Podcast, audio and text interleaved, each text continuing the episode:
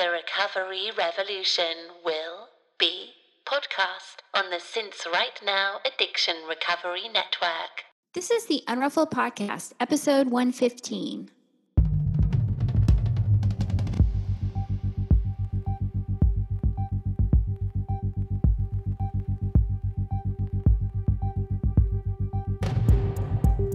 This is a podcast about recovery through creativity. We live an intentional life. We thrive. I am Sondra Primo, And I'm Tammi Salas. and we are the Unruffled.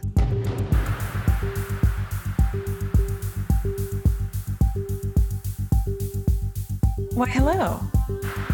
Good morning. Long time to see. it seems like I just hugged you goodbye yesterday. I know, I know, I know. And here we are. Here we are. It was so Back good to see at you. it. So good to see so you in person. you. So good to see you. And guys, we're we're gonna um we're gonna have a whole catch up love fest about our Portland experience at a later time. Yeah. So don't think we're just rushing over it. Yeah, but we want to we want to get to the show because uh, we had a really awesome guest today, and we want to kind of just let you guys enjoy and hear all of his um, brilliance and honesty and um, his generous shares that he did with our community. So, yeah, Right. So if you believe it or not, we're not going to make this about us at all. what we always think about us. Yeah, believe it or not- not. we're gonna pot we're gonna do the intro differently today because we want to kind of honor what just happened because we're super super grateful uh, that we had tommy rosen as our guest today and um, we want to share him with you as soon as possible so why don't we jump Yep. into his bio sondra you want to read the first couple paragraphs and i'll Sure. Yeah. If you don't know who Tommy Rosen is, Tommy Rosen is an international renowned yoga teacher and addiction recovery expert who has spent the last two decades immersed in recovery and wellness. He holds advanced certifications in both Kundalini and Hatha yoga and has 27 years of let me repeat that 27 years of continuous recovery from addiction. Tommy is one of the pioneers in the field of yoga and recovery, assisting others to holistically transcend addictions of all kinds. Yeah, and he is the founder and CEO of Recovery 2.0, where he has created the Recovery 2.0 Global Community, an online conference series, group coaching program. He also leads Recovery 2.0 retreats and workshops internationally and presents regularly at conferences, spreading the message of don't just survive, thrive. Tommy's podcast, the Recovery 2.0 Power Hour, launched in 2016 and reached number one in the self help and health categories and number eight in all of iTunes. And his first book, Recovery 2.0 Move Beyond Addiction and Upgrade Your Life, was published by Hay House in 2014 to international acclaim and continues to transform the lives of readers across the globe. Yeah, that, it was just a wonderful Ah. conversation, wasn't it? Where he took us. How how good was it? How good was it? Yeah, he's an, he's excellent at what he does, and he is such a great speaker. Yeah. Mhm. Can we just talk yeah. about how we met him? Like I know I did it briefly at the beginning, but we were pretty delighted in LA. Yeah, can we kind of? yeah, yeah, we did actually get to meet Tommy Rosen in person, and it was a total surprise. hmm we were uh, it was at she recovers in la last uh, last year and um, we were invited to a dinner that was hosted by anna david who's based out of la um, i think lara frazier was responsible for us getting the invite but Yes, yes. neither here nor there but anyway um, and uh, so you and i and and um, natalie went to this dinner and um, we were so excited to meet all these women that we'd known about online met online um, it was it was like a it was a power dinner Yeah, yeah. Really Several of them was. have been on our show. Yes. Yes. And then um, in walked a couple of guys. They came straight over to Anna, I believe, and there was a little bit of a hubbub, some whispering, and it was Tommy. and his friend, whose name I do not remember. So I'm going to be honest. Sorry. um, Sorry. For- sorry, friends. uh, yeah, and that's how we met Tommy, and he was so kind. Uh, he made a few jokes about um, being really, really um, in disbelief that he had not been invited to the all female uh, recovery conference. yeah. Yeah. And he was so gracious and let us take photos with him and Yeah. let us, yeah. interrupted his meal and he, he was just nice we were uh, i remember going to the bathroom and passing his table and i had my our business card but had the unruffled podcast on the back and i went to the the ladies room and then i put on some lipstick and i was like i'm going to just leave it at his table and just chat with him and um, just say a quick hi and thank him because uh, as i shared in the interview there was a some work that he'd done that had really impacted me and uh, i told him that i hosted a podcast he said would you like me to be on like he just said it. Just like that. Just Uh-huh. like that. I didn't even have to ask him. I'm like, yes, I would. Yes, Sondra would. Yes, yes, yes. So we we were just giddy in the taxi back to our hotel. And we're like, and then I just got a little nervous to follow up, to be quite honest. Yeah. I got yeah, nervous to we- follow up. yeah. We've had some, you know, we've had, uh, we've had important people that we've pitched the show to or you know who people Mhm. who we kind of deem important in the recovery space. And um, so it's it's a little nerve wracking um, we've gotten some not really some no's but things have trailed off so we weren't sure what was going to happen with that. We were just excited that he even said it but then tammi followed up. Yeah. I, I Um, felt like I knew he would like he would make good on honor his word yeah He's that kind of a human being. And sure so I- is I just had to get up the nerve to ask, and for you and I to be prepared. He was prepared, right? He's ready to go. Right He's what he does. We he- had to get yeah ready. you you will you will see that he, he knows what he's doing so we hope you guys enjoy it. We've been super excited, and um, yeah, enjoy the show.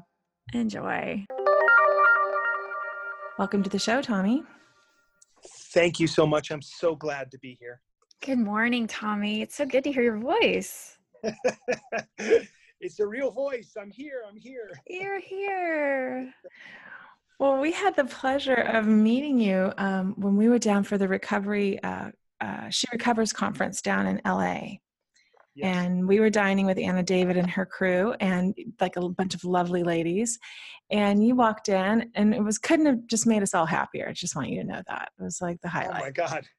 Well, to see, I mean, there must have been 15 of you at that table. To see 15 radiant, sober women just rocking it in their life, that was, that was seriously inspiring and incredible for me. Hmm. oh we were having fun that night for sure It was a Yeah. great night. Yeah, and, and I think you were a little bummed. You were like, "Well, wait, what? Where are you guys at? Where are you guys going?" We're like, "She recovers." You're like, "No men are allowed." Okay, bummer. How am I not invited to these things? Yeah, how come I don't get to go and talk and speak and uh, yeah, it's it's uh, it was it was a special weekend, and that was the second one that they had had that event, and that we um that I got to participate in, and it was really it was a beautiful weekend, and yes, to see powerful, radiant, dignified women out, you know, just doing their thing was awesome, and to be part of it was really cool. So thank you Yes, for letting us bombard your table with your friend that night and take pictures. You Oh. were so gracious with everyone. So thank you. Oh, oh my God, I, I loved it. Thank you so much. It was honestly so sweet. Uh, well, normally when we start the show, Tommy, um, I don't. I want. I was introduced to you. Um, the first time I heard you was on the Home podcast, which led me down a rabbit hole of learning about more what you do.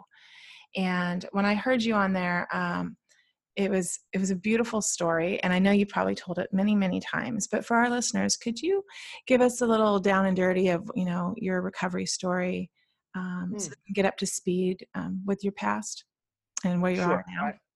I, I'd love to. Um, a lot of people look at, you know, a, a, a, a recovery story or, you know, previous to that, an addiction story uh, as pertaining to, you know, when, when did you, you know, use drugs? you know when did you begin using drugs and alcohol and for me I, I just prefer to begin the story at the beginning which is me of course as a fetus in my mother's womb Mm. and what's going on there for me is i am influenced by my mother's emotions by her reactions to those emotions i'm influenced by her food choices. Her in, in the case of my my mom bless her her alcohol choices her nicotine choices and i'm i'm influenced by all of her choices.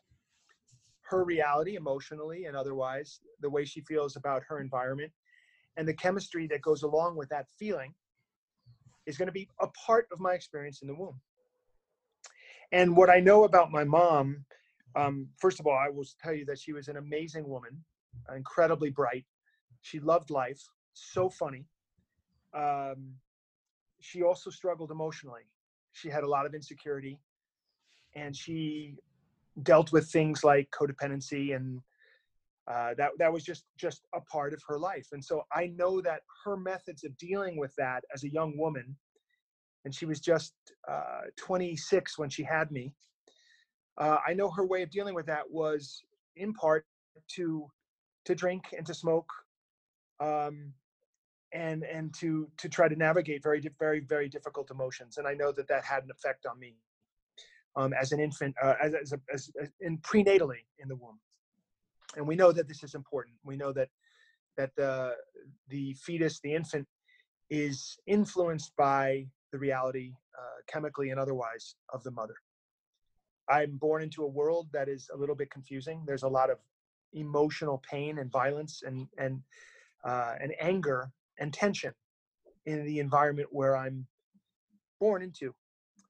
And I know we know that you know before an infant gets a sense of much else, the infant is trying to make sense of the world. Is this a safe world or not?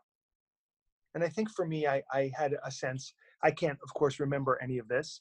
This is precognitive, but I think if I had to guess, um, you know, my parents were divorced by the time I was one. I would guess that uh, I had determined that the world was not necessarily a safe place. I couldn't figure out why that was, and I think an an, an, an infant doesn't understand these things and feels more a sense of shock or terror or um, you know uh, a sense of anger, uh, not anger, but but more just fear. There it is. So think I had a lot of that as a kid, and as I grew up and I started to do things that children do, like begin to walk, begin to express themselves, walk, you know, begin to uh, uh, check out the environment around them. I'm privy to the first substance where I can reach out to it to start to feel something different. And I'm definitely looking for an experience of something different from a very young age. And the first substance that I can find as a child is the same substance that every child finds. The first substance we come upon is sugar, the Mm. real gateway drug, the, the place it all begins. Sugar, we know, highly addictive, incredibly uh, detrimental to the system. You do not want your diet to be based on sugar. Um, unfortunately, my diet was based primarily on sugar as I'm growing up. So the reason I tell the story from this perspective is long before drugs and alcohol came into my life, there was an underlying condition of anxiety, an underlying condition of fear, also an underlying condition of excitement. So I was not a depressed kid. I was not a depressive. I was actually more on the hyperactive, excited side of things. I loved sports. I loved to move. I loved life. I wanted to get out and experience everything. It just so happened, though, that I never was able to sit still. The Mm. reason I wasn't able to sit still, in part, was because underlying my reality, my experience of reality, was a sense of tension and anxiety. And also because I was fueling my body, my physical body, with primarily sugar. I really mean that. Junk food, uh, sugar cereals, breads, pastas, uh, lots of meats, process everything processed. Um, that's how I grew up, and I and I created this sort of my my reaction to life and my reaction to this underlying sense of anxiety was to move and it was to fuel that movement with really unhealthy food so i'm a child now i'm let's say i'm in my between all the years up until 13 i'm experiencing a lot of distraction a lot of sports uh, which were really positive distraction for me um, but also you know a lot of gambling in this and people hear this part of my story they're like what do you mean you were gambling as a child? Yes tell us more. I'm like well you know we baseball was sort of our thing uh, me and the, the, the, guys that i hung out with as as children we we loved and we, we just love sports really baseball football basketball but we used to collect and trade baseball cards Mm. And that became a tremendous obsession for me. And I, I went so far as to gamble those cards. We used to flip quarters to, to get cards from other kids. We, I used to steal cards from other kids. Um, and there was obviously something about these cards that went beyond just the enjoyment of, of seeing your favorite baseball player on a, on a, in a picture on a card. For me, it, it became very compulsive, very obsessive. And and it was uh, a pastime for many years. So I gambled in that way. I was already setting myself up uh, for what would become a whopping uh, gambling addiction later in my life.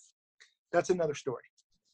The, the point hmm. here mm. is I had set up a rhythm in my life, in my childhood.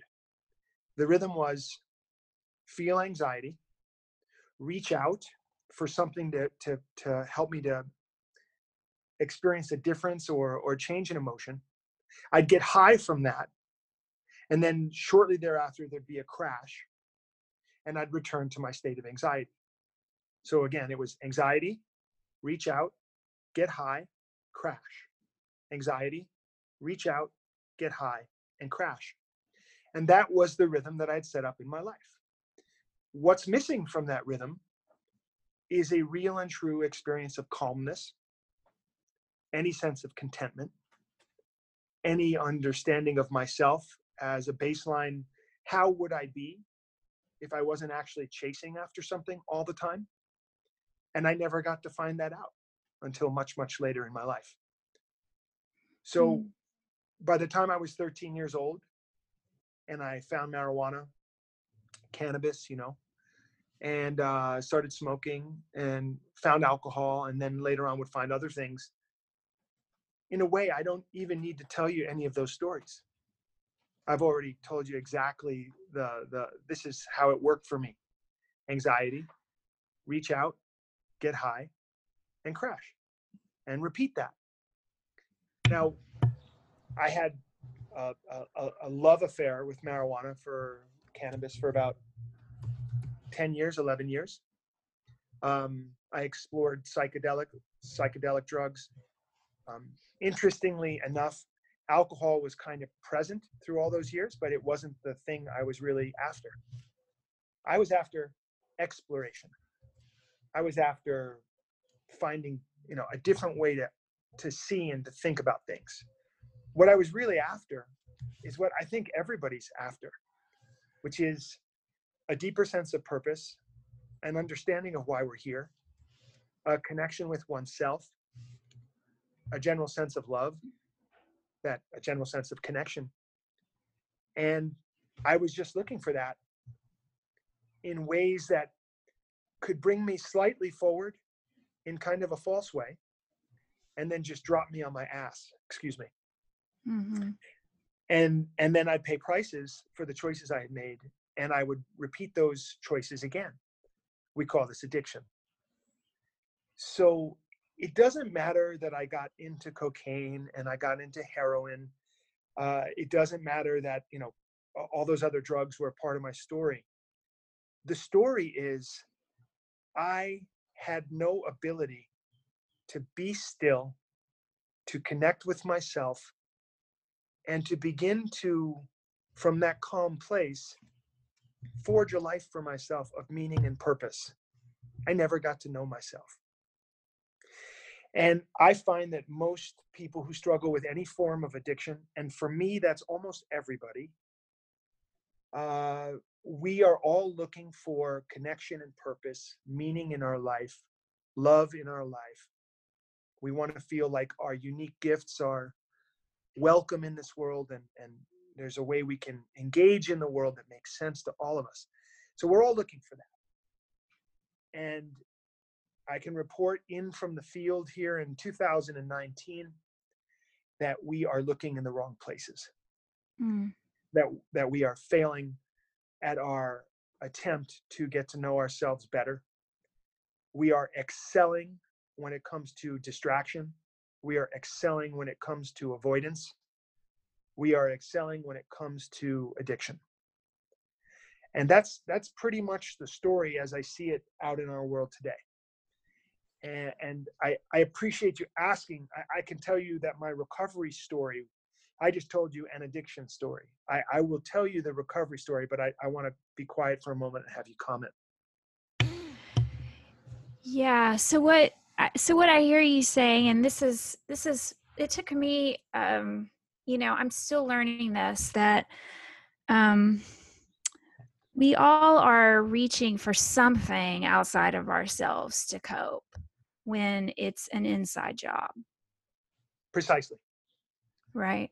Precisely. And, and the fact that you talked about just the four points there anxiety, reach out, get high, crash. I don't think I could recognize um, that I had anxiety my whole entire life. You know, like what you just did there was really beautiful because I think a lot of people who are probably listening can identify with those four simple points. Like you said, we're all, we're all kind of addicted to something whether that's our phone sugar the things that you pointed out you can you can look back um, high achieving being a perfectionist like addicted to the reward of a pat on the back um, i heard elizabeth vargas at a conference talk about um, that anxiety was the background music to her life. And mm. that really spoke out to me because I, I i can't know it until you kind of stop like you said when you kind of seek that stillness. Mm and didn't know mm. that that's what we need to like to get there. Um, go ahead. Yes yes I, I love that. And it, it makes me think about being in a room where there's a fan on in the background a mm. loud you know fan and after a while you don't really notice the fan anymore and mm-hmm. at some mm-hmm. point somebody turns off the fan and you take the deepest breath of your life mm. and there's a huge sigh of relief and you're like oh my god has that thing been on all this time? Right, right, and yeah. It, and and it feels so good to have it finally turned off. You're like, oh my God, I never would have known what I was dealing with until what I was dealing with was gone. You know, mm-hmm. I had mm-hmm. no no way of knowing what contentment felt like, what relaxation felt like because I had never experienced it. So the the what should be of interest to anybody uh, would be okay if we're all reaching outside of ourselves and we're all dealing with anxiety or overwhelm or depression or fear uh, and and many of us are acting out in violent ways or addictive ways or hurtful ways well what's the solution to that? And that's that's that's what we we term as recovery. And uh, and the first thing i want to say to everyone is thank God, uh, there is a solution. And the solution takes place when we, on the most practical level, we begin to do different things than we've been doing all this time. So, for a person in quote recovery from addiction, one of the things you'll notice is if you look at the 90 days before they recovered, and you look at the 90 days after they've begun a process of recovery, you'll notice that some routines have shifted. There's very there's very few people I, I know who could just drop drugs and alcohol or whatever other addictive behavior they were doing um, without changing their routine. Mm-hmm. It's very important to say this. It's super practical. Um, if you think about addiction, what is it? Well, you began a routine uh, a behavior let's say you know you feel anxiety that's the stressor and then you get into a routine let's say you smoke some cannabis and then you feel a sense of relief for a short period of time and then uh, at some point in the future it comes back. You feel uh, anxious again. Well you repeat that behavior. You repeat the the the routine of of treating your anxiety with cannabis in this in this example. You can substitute anything for cannabis right? Mm. so in recovery you'll still have the stressor. Okay i feel anxiety. Only now i don't have my precious cannabis with me. What am i going to do i have to do something else so we have i can just off the top of my head you might decide to speak to somebody else in recovery who understands how to help you through anxiety in the moment. You might go to a 12 step meeting. You might go to another kind of meeting. You might go to a yoga class or a gym class. You might go to a therapist's office and connect one on one in a therapeutic modality. You might do any number of, of different things that are a change, a shift in your routine. Now, every time you feel that anxiety, something has to happen to replace the the way you used to handle it the way you used to handle it in this example with cannabis something else has to happen every single time you feel that anxiety you need to be in the new habit we're talking about building a new neural pathway we're talking about building new habits and we're talking about recovery so in the most practical sense all you really have to do is just change your life but of course that's so so much easier said than done Right. right. Right. Because No. anxiety's still going to call. It, it's just how you answer that call every time exactly with a exactly. healthier, health, healthier, you know, coping mechanism. now, now here's the dilemma this is the dilemma this is the paradox of what all uh, newcomers or people who are engaging on a new path all have to face this mental issue the mental issue is this I've been doing something that has led me to a place that I can see is not helpful. So this is the old pattern. The thing that I've been doing, the the addictive behavior that I've been in, or or even the habit that I've been in, or just the behavior that I've been doing is not netting the results that I want. So I can see that I need to change my behavior. Every newcomer seems to think I should be able to do it on my own. I should I should be able to handle this. I'm a grown up. I'm 20 years old, I'm 30 years old, I'm 40 years old, I'm 50 years old, I'm 60 years old. I've been on the planet a while. I should be able to handle this. I'll just change my behavior. And so this is of course completely untrue. Nobody actually can create a shift like this in their life solo unto themselves. I've never seen it done In- yeah. in 28 years of recovery i've never ever seen it done so the first thing we have to do is to explain to a person you're going to think that you can do this on your own and nothing could be further from the truth. So the first thing we want people to do is to reach out to other people who have had a similar experience. Where do you find those people? Well you find them in spiritual circles you find them in in religious circles sometimes you find them in yoga circles meditation circles and especially you find them in recovery circles so for me it was you know going to 90 meetings in 90 days or or whatever you know whatever the schedule was i had to get around people in recovery because i was going to be beset by thinking that would lead me back to the old way of behaving. And we call that relapse.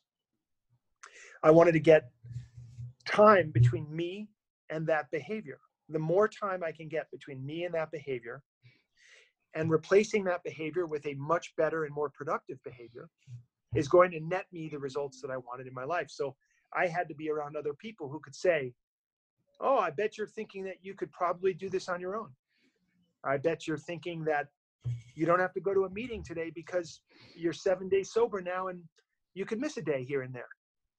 And I really needed to hear from those people who said, stick around for a while. Remember, this thing is, you know, unbelievably powerful. It's bigger than you are. And uh, you need to stick around long enough to really build a new life and a, and a new set of behaviors and habits. And you need to get yourself out of the old way of being. Do you understand what I'm saying? Oh, yeah. But asking for help is so hard, isn't it? Mm. It is so hard. Um, and yet, it's sort of the way back to oneself. See, addiction is a disease of isolation. You know, you're alone in your thinking, you're alone with your thoughts, and you're alone with your way of perceiving. And what we find is, especially for people who use a lot of drugs and alcohol or who have really changed their brain um, through addictive behavior, is you're not thinking clearly. You're not seeing things clearly. You think you are, but you're really not perceiving well. And so to have the perspective of another human being who's thinking more clearly than you are, who sincerely wants you to recover, who has your best interest in mind, it's just so critically important. You staying alone with yourself, staying in relative isolation, at least in your mind, uh, is, a, is a surefire way to stay caught in addiction. So we get to that point where we realize I really can't, I have to do this. I have to take certain actions, but I can't do this thing alone.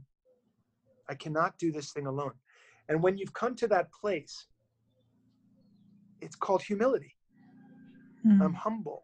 Yeah. And one of the quotes I love the most is there are two kinds of people in the world people who are humble and people who are about to be. mm-hmm. And and I and I just I've seen that to be absolutely true. That plays out in the human experience over and over and over again. If you think you've got this thing, oh, you're you're you're you're good unto yourself with the human condition. You you can handle addiction on your own.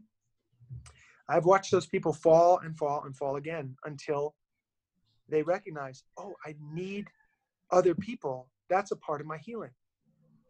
So so so very important. It's part it's part of the reason i think sondra and i um, both started this podcast and from listening to other people and seeing what they were doing and having an online recovery community was really um, key.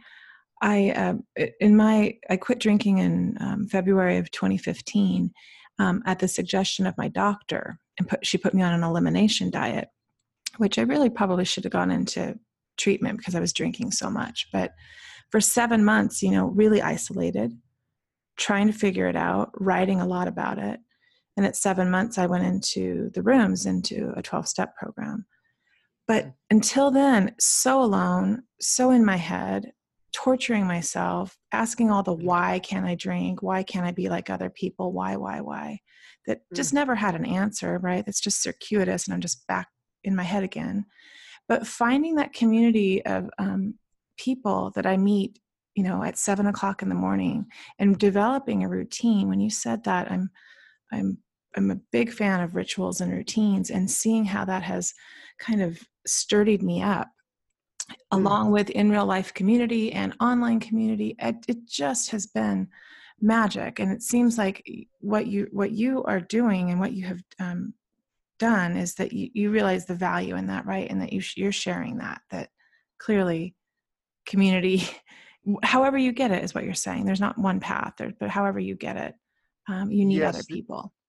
there's not one path. Right. We could sit and speak about the the pros and the cons of any particular choice. Um, you know i've said to people over the years you know people are like oh well you're one of those 12 steppers you must think it's perfect or you know it's a perfect path and i, I say nothing's a perfect path Mm-hmm. Nothing's a perfect right. path. Everything, everything is is you know how you relate to it. It's the dynamic between you and the choices you make. If I if I tell you uh, the 12 steps saved my life, and in the same breath I tell you, and the 12 steps can benefit from the addition of yoga to anyone's life. That might be confusing to some people. Wait a minute, I don't understand. If if the 12 steps can save your life, why would you at the same time say that they need something else? because I've learned that the supplement of yoga and meditation and healthy diet along with a 12 step approach to things, makes the 12 step approach even more powerful than it is on its own.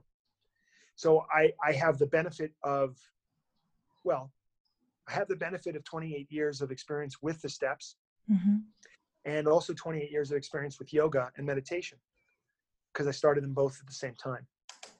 And I, and I can tell you that I would not want one without the other. They each support each other, and taken as a whole, it's the integration uh, that that has been so powerful.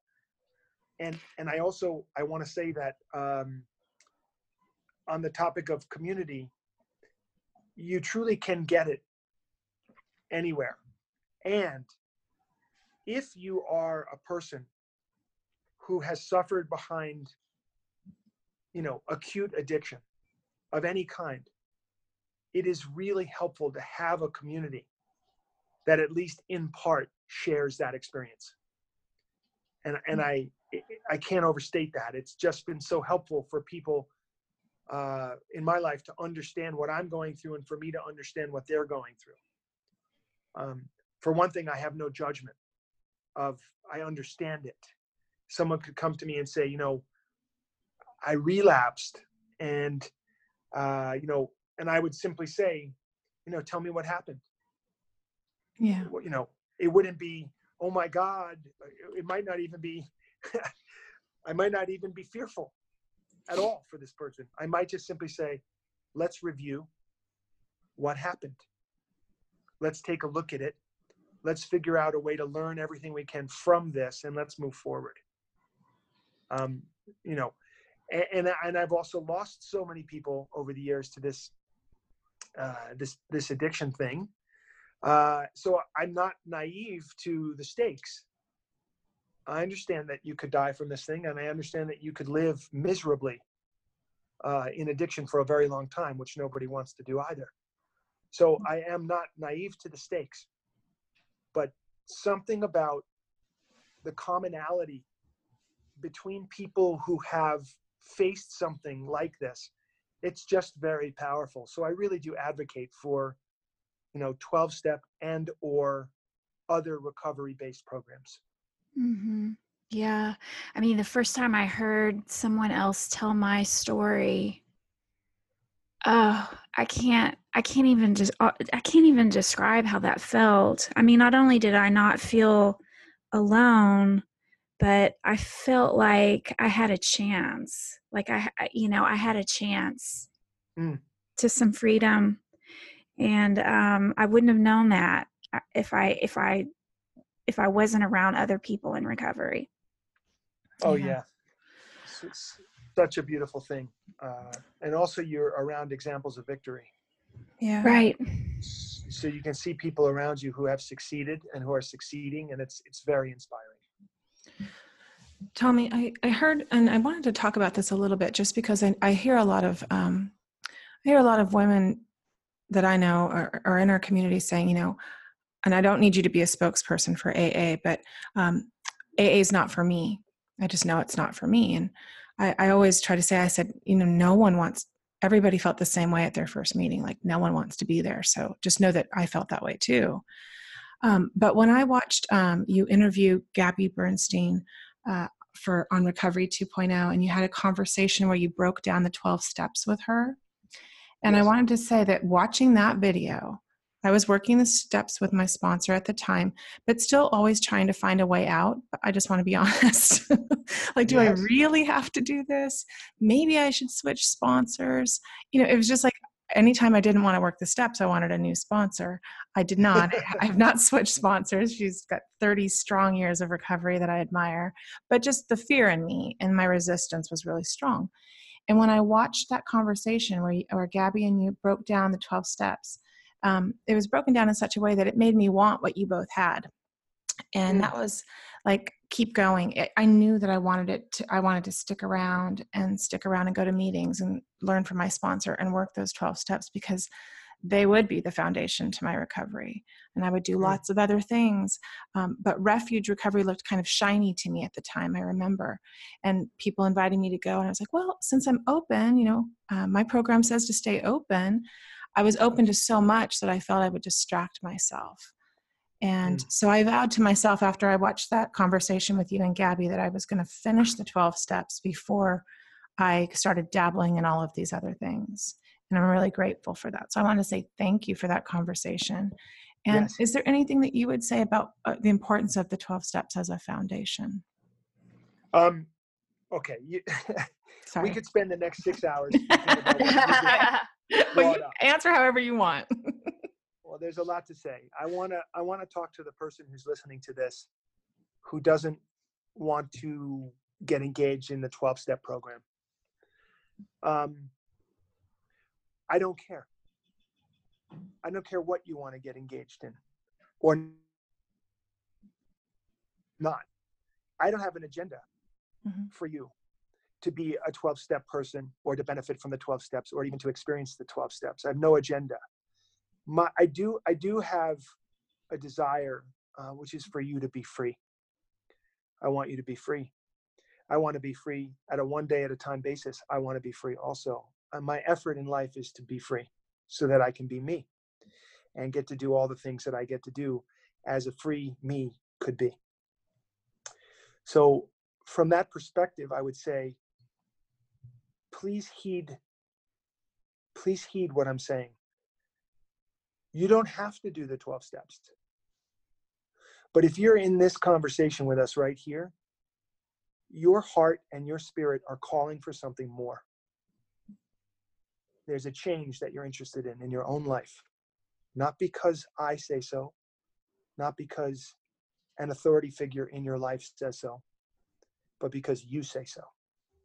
There's something you want, and you're not sure how to get it.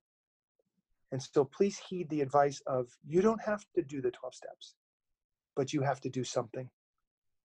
You're going to need some path, some teaching to follow. You're going to need a teacher to help guide you, and you're going to need a community of support. This is not for people who are necessarily stuck in addiction. This is for everyone uh, in the human condition, and that's everyone who is desiring to up level their game to move beyond destructive habits or patterns or conditioning, or you can call it addiction or whatever it is. You're going to need those three things. You're going to need a teaching, you're going to need a teacher, and you're going to need a community to support you along the way. Because for sure, challenges are coming. And when the challenges come, you're going to need someone to rely upon to bounce ideas off of and to check yourself and make sure that you're thinking clearly about the decisions you're making and where they're going to lead you. So it doesn't have to be the 12 steps, but it has to be something. So what what what's out there? Let's discuss. First of all, you do have the 12 steps. Yesterday, uh, at the time that we're recording this, yesterday was 84 year birthday of the program of Alcoholics Anonymous, meaning the beginning of the 12 steps. So that means 84 years ago, one alcoholic speaking to another alcoholic resulted in recovery for those two people. And that's marked as the first moment uh, of, of the beginning of Alcoholics Anonymous. And then later on, they would develop the 12 step program out of that, that, that beautiful connection. Since then, in these 84 years, millions upon millions upon millions of people have been lifted up out of addictions of every kind. I think on last count, there's something like 250 programs that have adopted the 12 steps for every human issue you can imagine. I, I even heard a new one the other day. What was it? Um, I think Chronic Pain Anonymous is a new one that I had Oh, not heard of before. So there's, I Uh-huh. mean, you've got N, you've got Narcotics Anonymous, Alcoholics Anonymous, Cocaine Anonymous, Marijuana Anonymous, uh, Al-Anon, Codependence Anonymous, Adult Children of Alcoholics, and, and another 100, 240 programs from there. So these steps have been adopted to help people address every problem that human beings face. So I do advocate for the steps. At the same time, I understand why people can be off put by them. There's that word God that's used in the steps. That's so misunderstood and so confused. Um, people think, or at least I thought coming in uh, to the 12 steps, I, I came in, by the way, kicking and screaming. There's no other way to put it. Kicking and screaming. no, no, no, no, not me, not me, not me. I don't want to become one of those people. That's what I was saying. Of course, I had no idea what those people were like or what they actually did. I just had an impression of what the 12 step people must be like. It's a cult. Uh, they all smoke cigarettes. They all drink coffee. They go into church basements, and that's the beginning and the end of all of it. What I didn't see and what I didn't understand were the unbelievable conversations taking place between people who are speaking honestly to one another. I didn't understand the sponsor sponsee relationship where someone would actually guide me through a process that would change my life forever. I didn't understand why this thing was free. Why is there no charge to this thing? Oh, there must be no value to it. No, there's incredible value to it. And, and the value is reconnecting with humanity, reconnecting with yourself, connecting with a, a higher power, which could be anything that helps you to understand all the unseen aspects of life. I say to atheists or agnostics, by unseen aspects of life, I'm talking about things like love and emotion, uh, your breath, like literally breathing, like we don't see it exactly, but we do it and our life depends upon it. And, you know, how we relate with the unseen aspects of life has everything to do with that feeling of anxiety I described to you from the beginning of my life. I just didn't know it. Nobody told me that. And I would have to come and understand that. And I came to understand that in a room of the 12 steps. So mm-hmm. I advocate strongly for that program. However, let's just say you're adamantly against it. What else is there? Okay. You do have refuge recovery. This is a Buddhist approach to recovery, a non theistic or non God approach to recovery. It involves a lot of self reflection. There's always going to be self inquiry, right? Because we know the problem is inside, not outside. So I'm all for refuge recovery, all for it. I love it. And I love Buddhist principles. I love that approach. And they have meetings. And what I find is about 50% of the people in refuge recovery also go to 12 step meetings, which is interesting. Right. Yeah. I find uh, that so they also, too. Isn't that wild? Yeah. Mm-hmm. You know, um, what else do you have aside from the 12 steps and refuge recovery? I want to uh, I want to take a minute to mention Nikki Myers' work with Y12SR. That's the Yoga 12 Step Recovery yoga and 12 step recovery, y12sr.com. This is a, a very yogic approach to the 12 steps, which involves yoga and the combination of yoga philosophy and 12 step philosophy. And it's beautiful. It's just amazing work. And you can look that up at y12sr.com. There's another uh, offshoot. Then you have, if you're a religious person and you're a Christian, you have Celebrate Recovery. That's a very Christian based approach to recovery from addiction. Wonderful. I'm all for it. It's whatever works for you. Then we have therapy, all the therapeutic modalities in the world. You've got cognitive behavior, you, you know, you've got um, you've got uh, CBT, you've got DBT, dialectical behavior therapy, you've got all kinds of mindfulness based therapy, you've got spiritually based therapy, you've got somatic healing therapy that gets into the body, which I'm really for. You have all these things. You also have treatment, inpatient and outpatient, for when you are, are really in it and you can't change the pattern yourself. You go and you get help and you immerse yourself in an environment where you can get that kind of support. All of this is available. And for you know, for the listeners, I'll just tell you that I, Tommy Rosen, I use all of it. I needed hmm. all of it and I use all of it today. Therapy, the 12 steps, a Buddhist approach, an Eastern approach, a yogic approach, meditation. I need it all. Hmm. Either I'm really, really sick or really, really wise. And you can make that decision for yourself.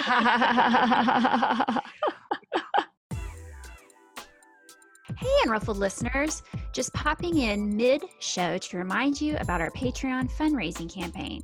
To date, we have produced almost two years worth of content and have over half a million downloads. We can hardly believe it. If you like what you've been hearing and appreciate our weekly consistency, you can be a patron of this show for as little as a dollar an episode. To donate, please go to patreon.com backslash the unruffled podcast. Thank you for your continued support of the show. Now back to it. When you're mentioning all of these, Tommy, um, can you can we segue into what the community that you have built um, and what Recovery 2.0 is, and what what drew you to that, and and how you started that?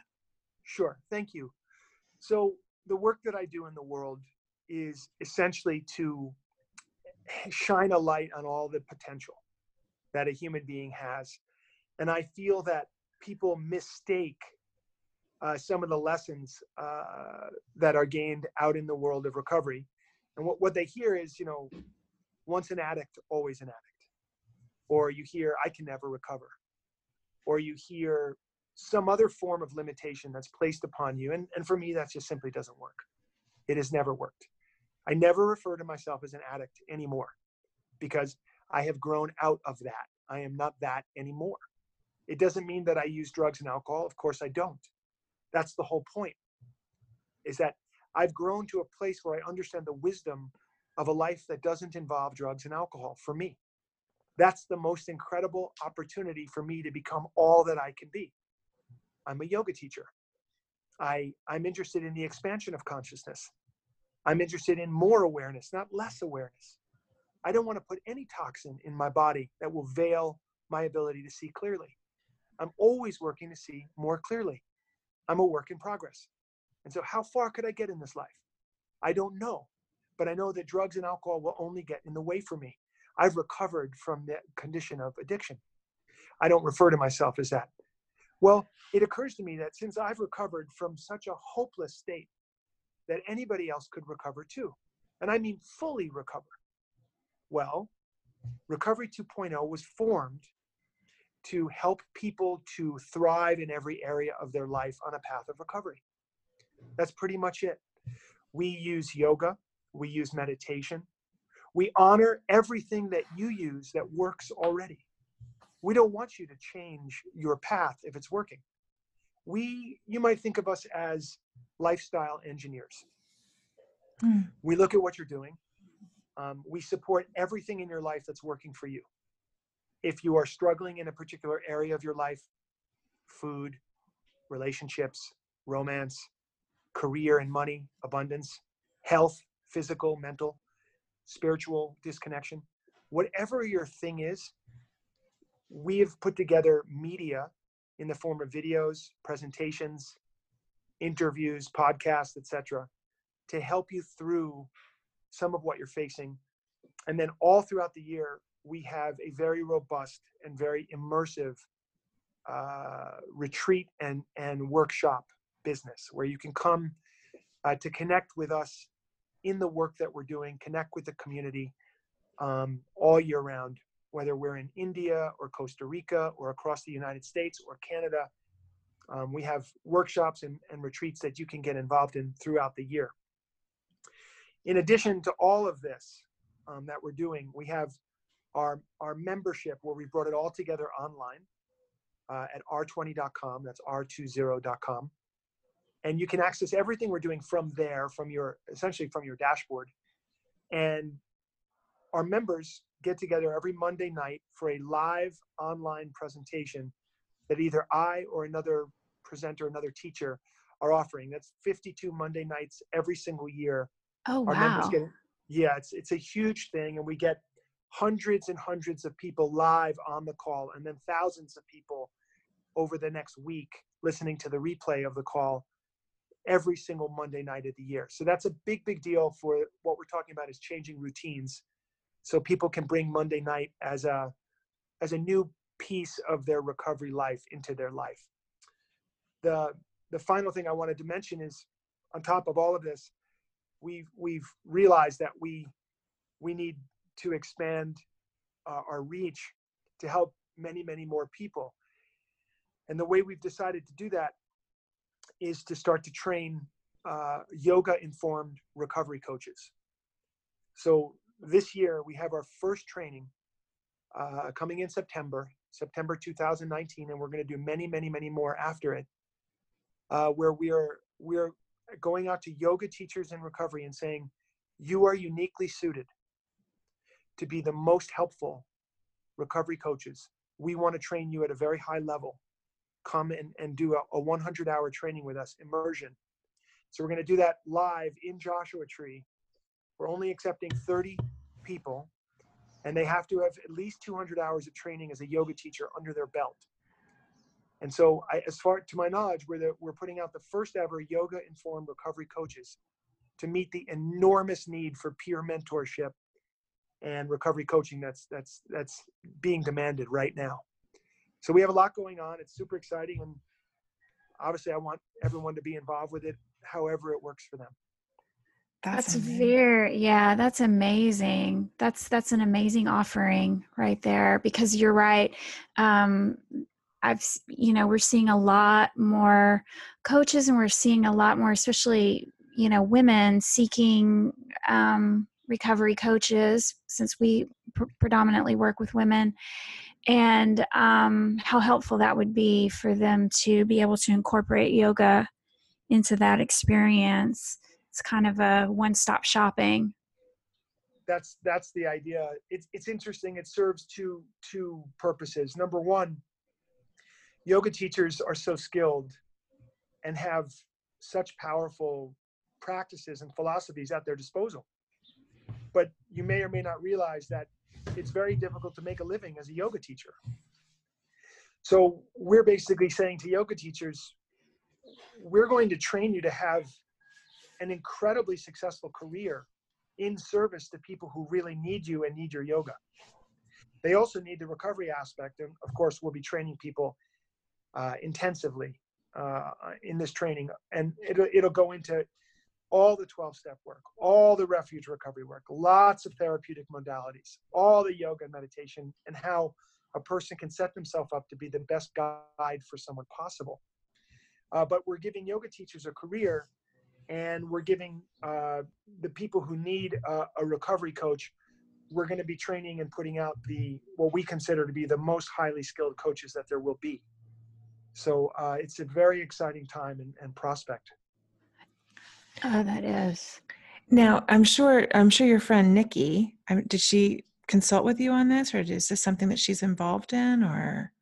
Well, Nikki's not directly involved in it. No. Okay. We, there's nothing I do that I don't. You know, I we're involved in each other's work. Yeah. Let's just put it that way. Yeah. We just we're the biggest fan of each other, and you know, it's or for all I know, Nikki may end up showing up at this workshop. right. you know, oh, she was uh, a lovely human being. I've seen her speak before, and yes, she's wise and generous and and uh, yes. no bullshit. No bullshit. she's just very direct. Yeah. Oh, this we is so it. exciting, and what a beautiful place to do it into Joshua Tree. Such a yes, a special, special place. Yes. Oh, so much. That's so good. There's uh, just one more thing I wanted to say. Uh, yeah. For the people, there may be people listening, and they're they're not really sure if they're alcoholic or not, or they're not really sure if they're a drug addict or not, or they're not really sure they want to use that terminology. Uh, Recovery 2.0 exists for people to explore the next right step for them. Mm. Um, we we are not a path of moderation, so we're not teaching people how to moderately drink.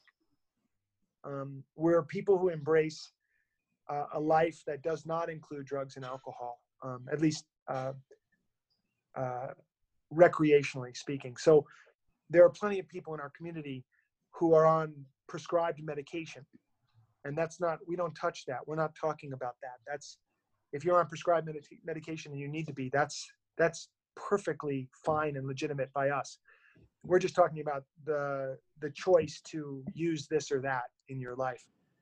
Um, so there's a lot of space for people to consider what do I want to do in my life? How do I want to be in my life? And I, I think it's really helpful for folks to live at least a period of their life without using drugs and alcohol whether they're addicts or not makes no no difference it's just such a valuable experience for people to have to experience you know a month or three months or six months or a year without drugs and alcohol what a what an eye opener that would be for anybody So I just wanted to remind you that um, you don't have to call yourself an addict. You don't have to even answer the question, Am I or am I not? You do have to answer the question, What do I feel I need to do to be in integrity with myself and to learn and to grow and to get to be how my own heart and my own spirit are asking me to be? That is a question that I think every human being has to ask and has to answer. Mm-hmm. Well, and the name of your offering, Recovery 2.0, is just so perfect because uh, you're you're just saying it's not just about abstinence. This is about expansion beyond that. It's next level. Exactly.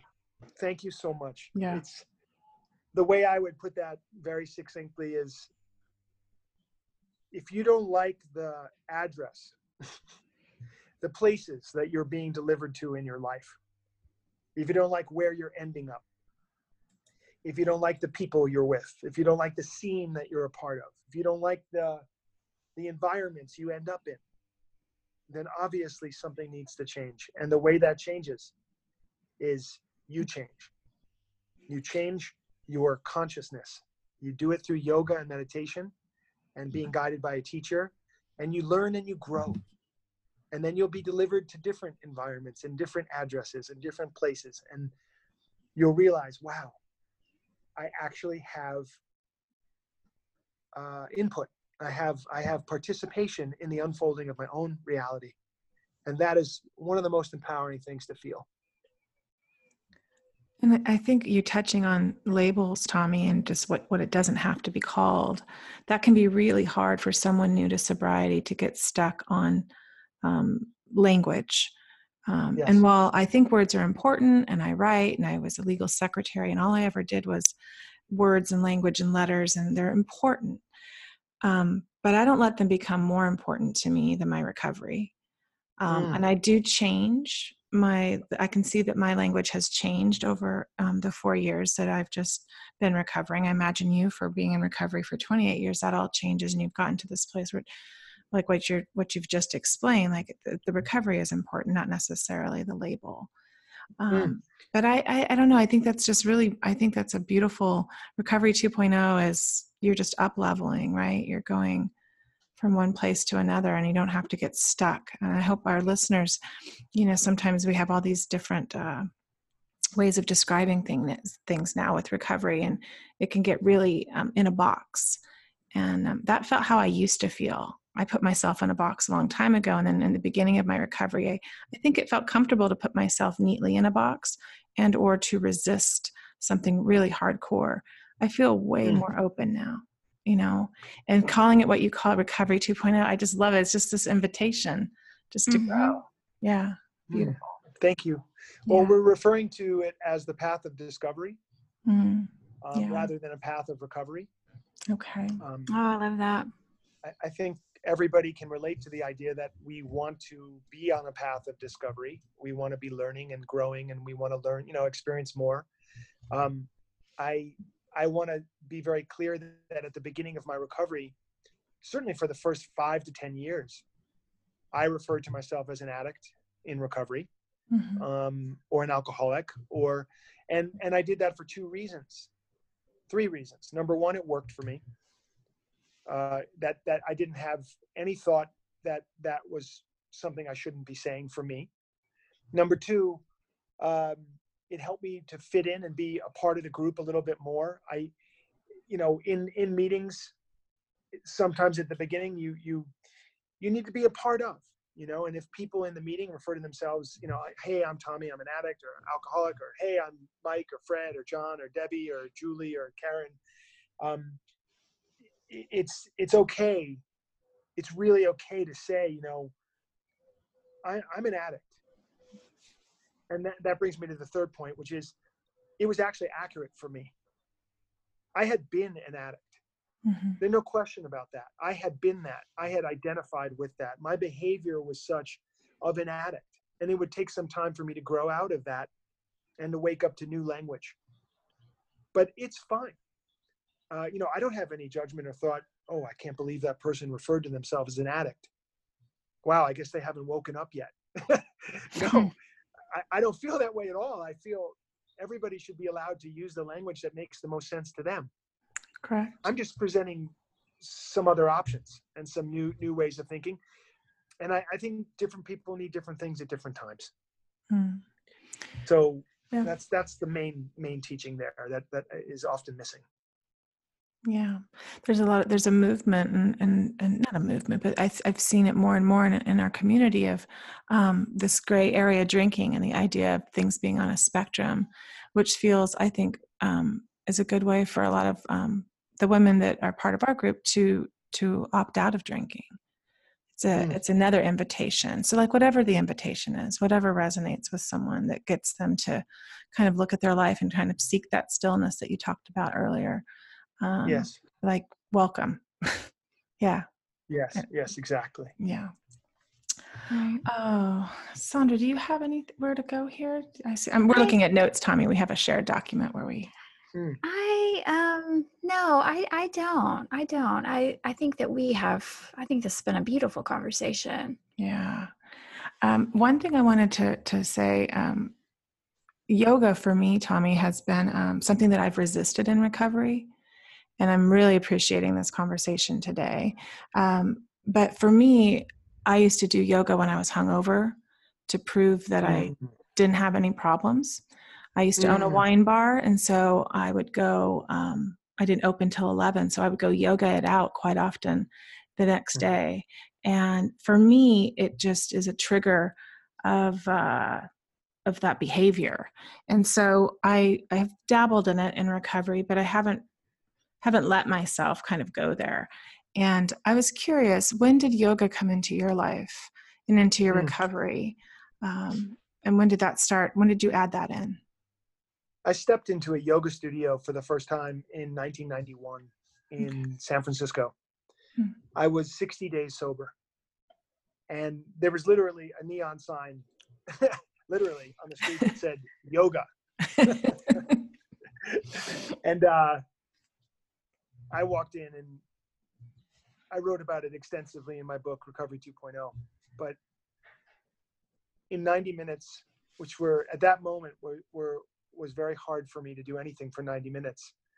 Um, when I laid down at the end of that class in in shavasana, that final pose where you lay down and relax, um,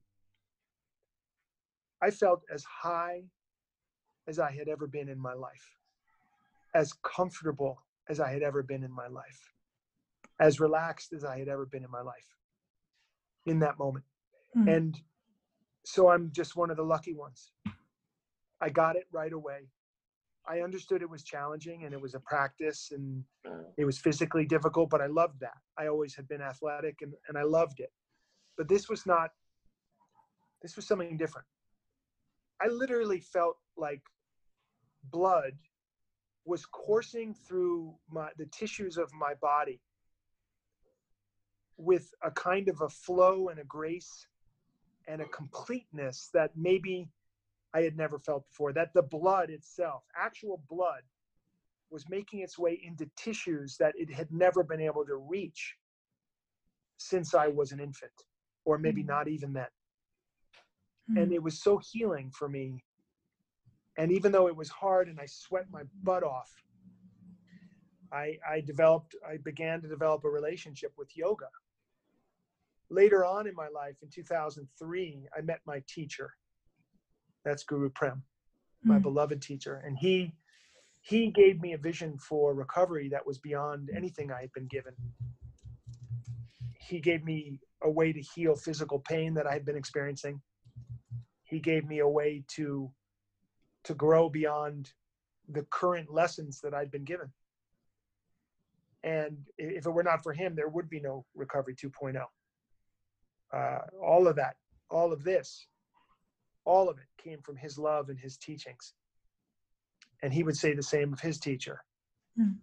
And so there's this line of, of teaching coming down from person to person to person to person, you know, which basically helps a person to create calmness, contentment, relaxation, strength, vitality, immunity, balance. He Said you could begin a practice, physical in nature, but very spiritual also, very psychological also, uh, that would contribute to your well being at every level of your being. I don't want to discount the trigger that you spoke of and the, the experience you had with yoga in your life was um, yoga was associated with something painful. So, you know, I, I I don't discount that and I don't belittle that. That's a real that's a real and true thing for you. Uh, I feel that if if you'll come visit me and work with me one on one, that I would be able to reframe that that visual for you, but it would Mm. take a little time. Right. Um, you would have to want to do that, and and and you know, there's no reason that you have to practice yoga unless you determine that you have to practice yoga. Right. Well, it's You just know, like um, like like going to the rooms or going to it's it's, another decision and, and why I'm stopping myself. Um, Yes. It's the same thing, right? for exactly exactly and you know uh, everybody you know you you would have to make a decision like i feel like i need to experience this because i feel that this could be something valuable for me. Um, and if you felt that way and then you were in the fear of well i don't want to feel like i felt when i used to do it then that is a reason to overcome that fear and to give it a try. If if you don't want to do it in your heart of hearts you're like you know it's just not my thing. I'm not i'm really not interested in it at all. Then i would just let it go and not worry about it and never think about it again I think I, I think that I yes, but I think there's been some interesting like the reason I got into 12 step was I got a private message from that yoga teacher that I used to go to and she said I've been doing your reading and I really think you could benefit from 12 step. And so like it's laced through my story. She is laced through my story. She's no longer a yoga teacher. She's a science teacher. Um, but it's it's just interesting and I feel that um, like what I've learned um, in my recovery about being honest, about being open minded and being willing. I, I'm all of those things, I think. But I also, I think an important part of that is being ready. And I don't think I can do some things until I'm ready. Um, yes you know, so maybe that's just my my readiness will um it'll let me know. yes well it's you. interesting when oh my goodness uh, you're welcome and i love that you so uh, honestly and candidly put that out there and it's a funny thing that happens when we talk about readiness. Um, the minute you voice something you Hmm. actually voice something. You put it into words. Mhm.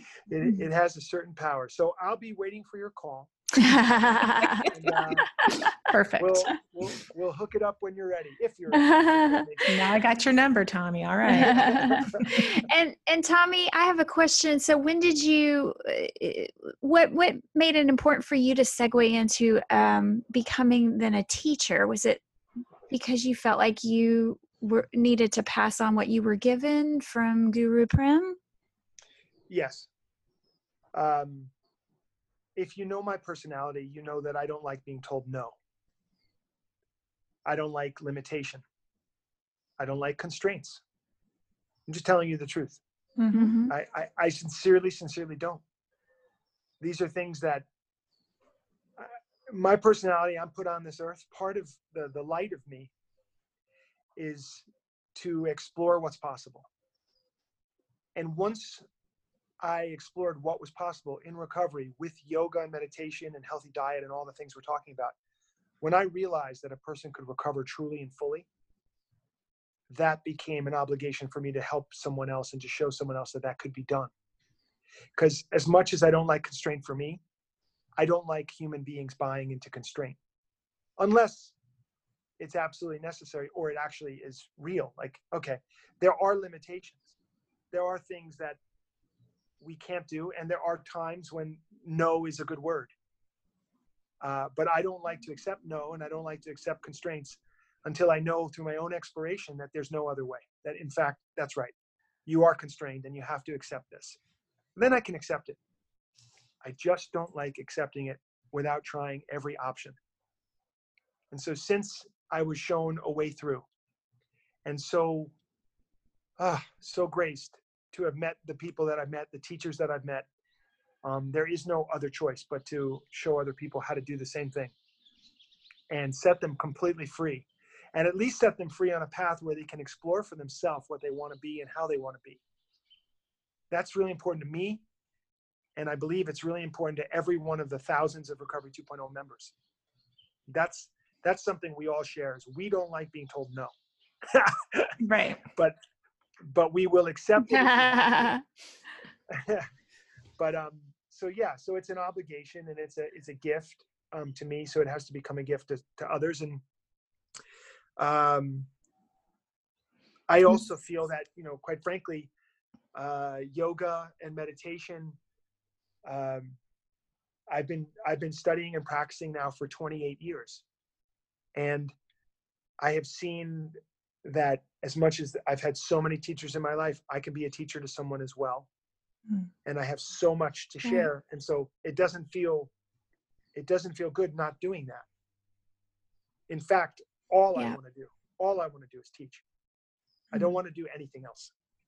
I'm not interested in anything else. I really mean that. Mm. I mean, don't get me wrong. I love to ride my mountain bike and I love to play tennis, blah, blah, blah, all, the, all those things. But, and I love to be with my wife and travel and hike and all that. And, we- and I get to do those things while teaching. Um, but the, the focus is teaching. Well, that's what I have. Uh, I think it's a beautiful way to kind of segue into the end of our interview. But I was going to ask you what it was like collaborating and working with your wife and the things that you guys are doing now. Can you share a little bit of that? Sure. It's really funny when people ask us that. we are, we are a, a husband and wife. hmm you know um, we collaborate but we we also have our own thing very defined. Yeah. um, each of us has a strong personality and each of us likes to present things in the way that we present them. There's an old an old really fun saying which applies here um, there should be only one teacher on the bench at a time. Mm. and so we don't get in the way of each other's teaching. We try to supplement and support each other. Um, so we will teach together or she'll bring me on one of her trainings or i'll bring her on one of my trainings or workshops. And when i'm contributing to what she's doing i'm very clear that i'm contributing to what she is doing. And when she's contributing to what i'm doing she's very clear that she's contributing to what i'm doing. And then sometimes we are asked to teach something together which we're happy to do. And that's a slightly different dynamic and more playful and uh, you know we we take turns and we're very respectful not to step on each other's toes or to interrupt each other. And we've learned all these lessons through marriage by the way Hmm. um, of respecting someone else and being very clear in our, our delineation of roles knowing where you know like i need to know where kia's strengths are. I need to know where my strengths are. I need to know when to lay off and and it's good for her too. You know i have trained let's see uh 300 500 i have probably trained 500 hours. I've trained with kia. In Hmm. other words i've trained under her tutelage. She's been my teacher uh, as a yogi. I've learned so much from my wife i can't overstate it. Her scholarship her depth of experience is unbelievable. Um, so if you're interested in that kia miller kiamiller.com hmm she she is just an extraordinary one of the great yoga in my opinion one of the greatest yoga teachers in the world today. One of the most dedicated and most experienced. And so um, if i'm going to have anybody come and teach a segment of my program that's going to be based in, in the in the way that she teaches there's no one i'd rather have than her. And i would have no business interrupting her or contributing unless she asks me. Do you understand? Mm, yeah. So I'm clear what what my role is, um, and like you know, like for her, she knows that I'm an expert at applying the technique of yoga and meditation to recovery. That's not her area of expertise. She would defer to me in those moments. So we're very very clear on what we do, and the collaboration is is usually just seamless and beautiful. And well, we're we're almost together 20 years now, so it's worked out. Yeah. That's awesome. That's awesome. What um what do you want to promote, Tommy? Like what's coming up for you before we get to the three things? Like what what would you like to share with our listeners that they might be interested in that you that you're offering? Yes. Well, we've talked about most of it. You know, what Okay. I'm doing is I'm offering uh, a very, very affordable uh, way to get involved in an, in an, in a whole new lifestyle, and that's through our membership. And I, I'm pretty sure we have we have a 14 day trial. Dip a toe in, see how it feels to you. Um, I think it's $18 a month US. Uh, and you get the keys to the kingdom. I mean, you're really, really involved with us uh, throughout the year, access to hundreds of hours of video, yoga classes online, meditation classes, our live presentations every Monday night. Want you to get involved if that calls to you. Uh, everything there is it's r- r20.com. It's r as in recovery, r20.com. Just those three characters. And then of course, there's no substitute to coming on on retreat with us. Come to Costa Rica with us. Come to India with us. Come to any of the retreats we offer in the United States. If you are a yoga teacher and you're listening to this and you want to train to work with people in recovery, to be a recovery coach, you know, come to our training. Apply right away. Um, that's going to be uh, in September this year, 2019, and you can read all about it and hear all about it if you become a member. Um, we also, for people who are in extreme situations of, of financial stress, um, you can join our online Facebook group, uh, which is the Recovery 2.0 Global Recovery Community. Global community. I think it's, I don't know, 20,000 people. Mm. Uh, one of the most Wow. supportive groups I've ever seen. If you if you asked any question or you said, you know, I'm in trouble, can someone help me? You would have 200 people coming to help you inside of a day. Mhm. Um, it's it's the most incredible thing. So that's obviously a free offering. Um, there's the book, Recovery 2.0. There's the podcast, the Recovery 2.0 Power Hour, which of course is free as well. There's just there's so many ways to get involved, um, and uh, yeah, there's just no there's no reason anymore to stay alone or to feel like you don't know what the next step is. Just come and join us, and we'll walk the path together with you. This path of discovery, and uh, we'll see get to see where it goes. It's kind Mhm. of exciting. Thank you. Lots of great offerings, Tommy. Yeah, yeah, and what a great service that you know, that your life's you know this is your life's work, and gosh, to be able to like you said, charge for some things, and a lot of things are free, and I think that's beautiful. There's so many resources on your website. Um, Thank you. yeah, well, this this is the part of the show where we um, where we should ask our guests to share three things that are in their unruffled toolbox. And um, unruffled means calm and not agitated. Um, we were a little ruffled before, maybe perhaps in whatever when we were drinking or using or doing the things that we do in addiction. But um, this is a part of the show where we ask you to share three things that are in your unruffled toolbox with our listeners. Sure. Uh, so the first thing, uh, so s- all of these we've covered.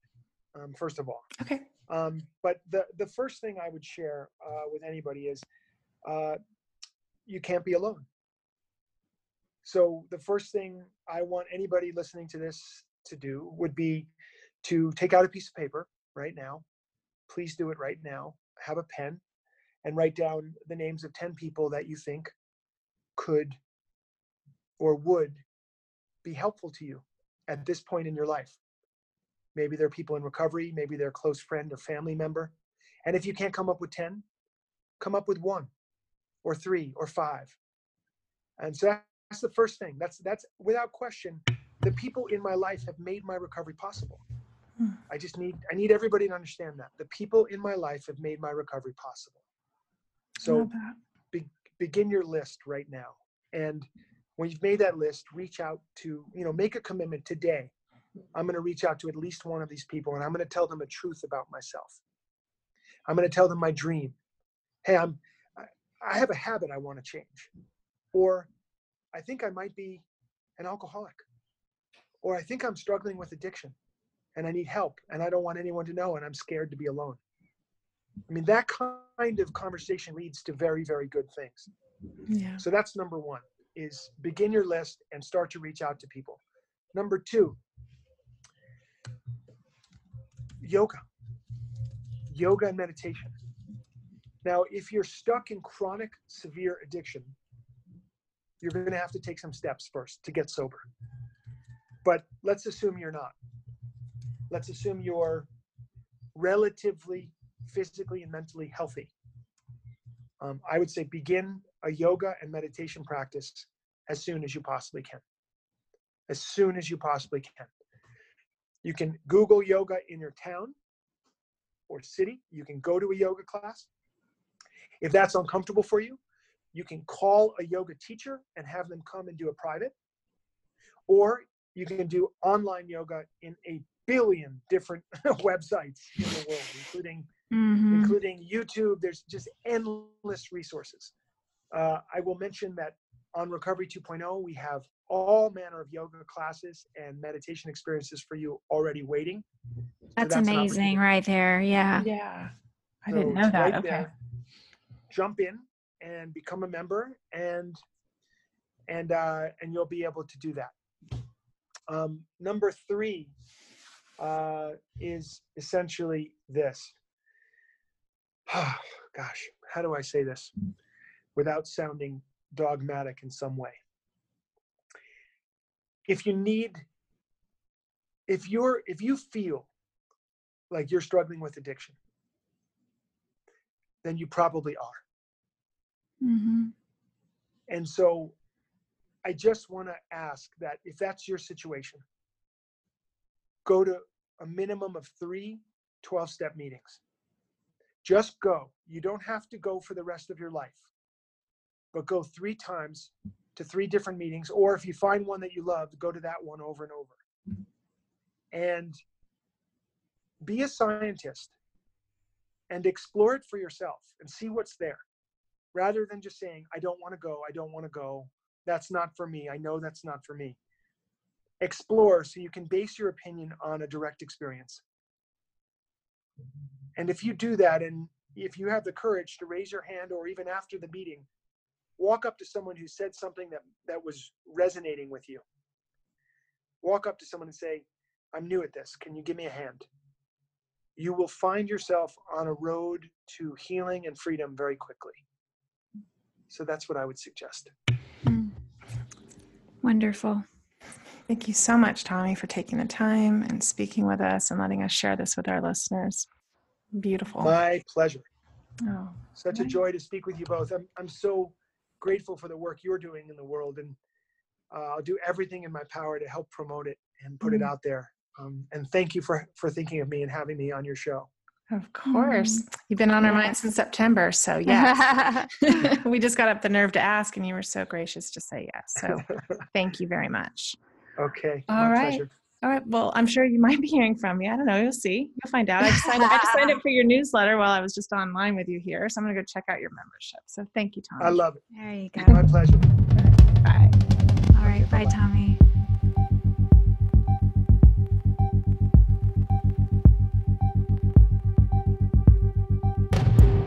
The Unruffled podcast was created and produced by Sondra Primo and Tammi Salas. Our show is edited and mixed by Steve Hecht. Original music composed and performed by Caitlin Schumacher. Original artwork created by Tammi with the help of graphic designers Chris Aguirre and Amy Lanier. Thanks for listening.